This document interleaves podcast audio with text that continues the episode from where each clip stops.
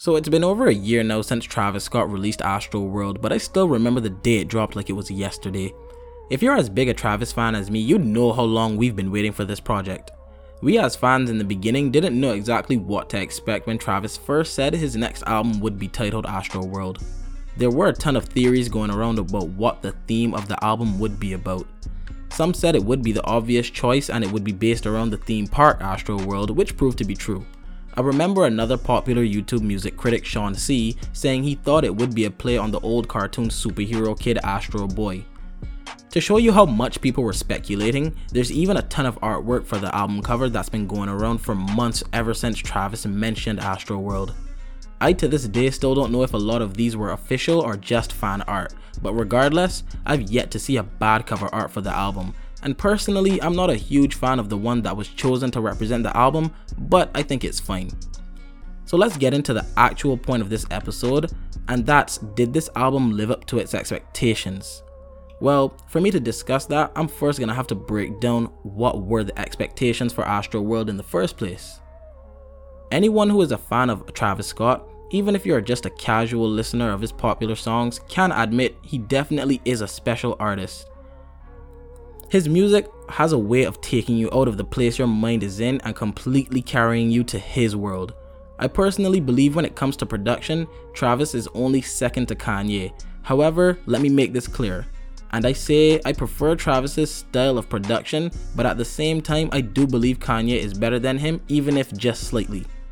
Travis's production is heads and shoulders above 90% of the music industry's top names, and it shines in almost every song he releases.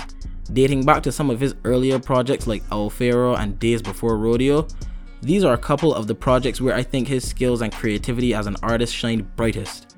He was so consistently good in all of his releases that you never doubted if the next project would be bad, but rather how good it would be this time. In 2015, Travis dropped which is believed to be his best project to date, Rodeo, and I can't blame people for saying that it is. It definitely is one of the most creative, diverse, and polished bodies of work he's released. Every song on here brought you something different, a whole new story to tell. Tracks like Oh My Dis Side and 90210, where Travis basically redefined what the phrase beat transition meant in the music industry. The track would so effortlessly flow into another space that you wouldn't even know you were listening to the same song had you not checked your phone. The album was so good that Travis kind of put himself in a bad place because now everyone compares his new releases to Rodeo. Of course, we know that it's unfair, but people are honestly just hoping that he will do the same again or even better. Now, there's something that I must admit. I've only recently opened up my ears to Travis again these last couple months, and that's because there was a 6 to 8 month period where I just was not impressed with his recent releases. I never once thought that the music he was releasing was bad, more so just average. I felt like he got so comfortable with where he was at that he just copy and pasted the mainstream formula, and of course, if you do that, you will remain popular. However, anyone who is a die-hard fan of your music will be able to tell there's a difference. We as fans know the fine details in our favorite artists' music. We know their style are almost as good as the artists themselves. And when they stop dedicating that passion and expressing that creativity, you can hear it in the music.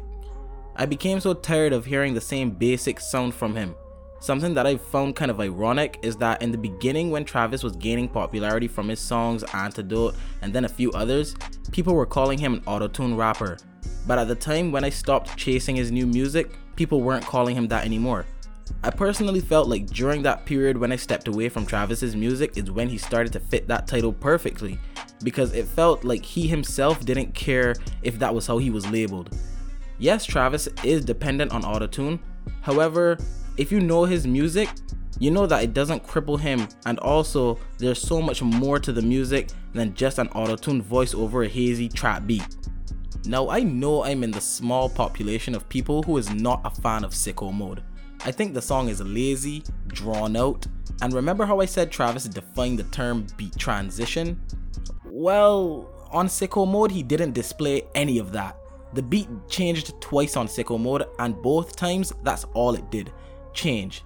The track just stops and the beat switches to another. Now, sure, every track doesn't need to give you this psychedelic experience when it's going from one vibe to another, but I think when it comes to Travis Scott, it's expected, and on an album like Astroworld, you should be displaying that skill more than ever.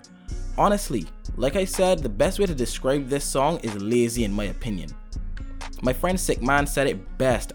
Travis had a gorgeous beat switch on 90210, but then when you compare it to the one on Stargazing, in his opinion, it's literally just a switch.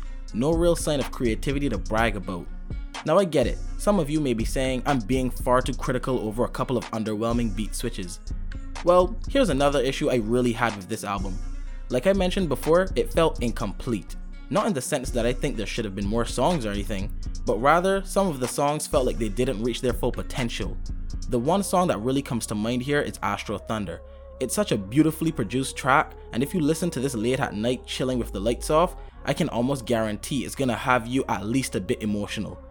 But with all that being said, the song felt like it was leading to something more, or maybe Travis was gonna begin to dive further into the lyrics. But no, the instrumental just fizzles away, and as beautiful as it was, it left me feeling a bit unsatisfied with what I was given because I felt like I deserved more from it, as if Travis didn't do himself and the song justice.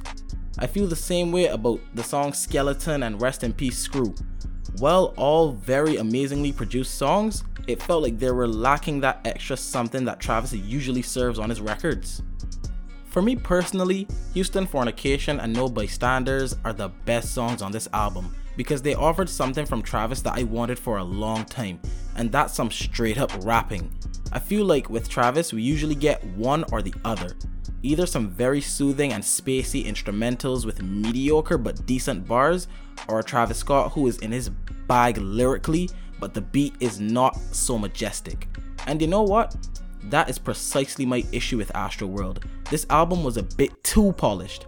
I felt like if Travis overcompensated with the production but was lacking in all the other categories. Sure, you can say Astroworld was meant to be just that the emotional joyride you get while letting the production carry you through this musical theme park. But I honestly walked out of this album thinking, while the rides were good, the theme park itself was lacking as a collective. A lot of bells and whistles, but where's the substance? Where's the memories? Why would I buy a ticket to Astroworld when the rodeo is just across the street offering me a much better time? So I want to give a big shout out to everyone who watched the video. Feel free to leave your opinions and your thoughts in the comments below and I'll be sure to get back to every single one of them. So thanks to everyone who enjoyed it. Leave a like and please subscribe if you enjoyed the video. Thanks.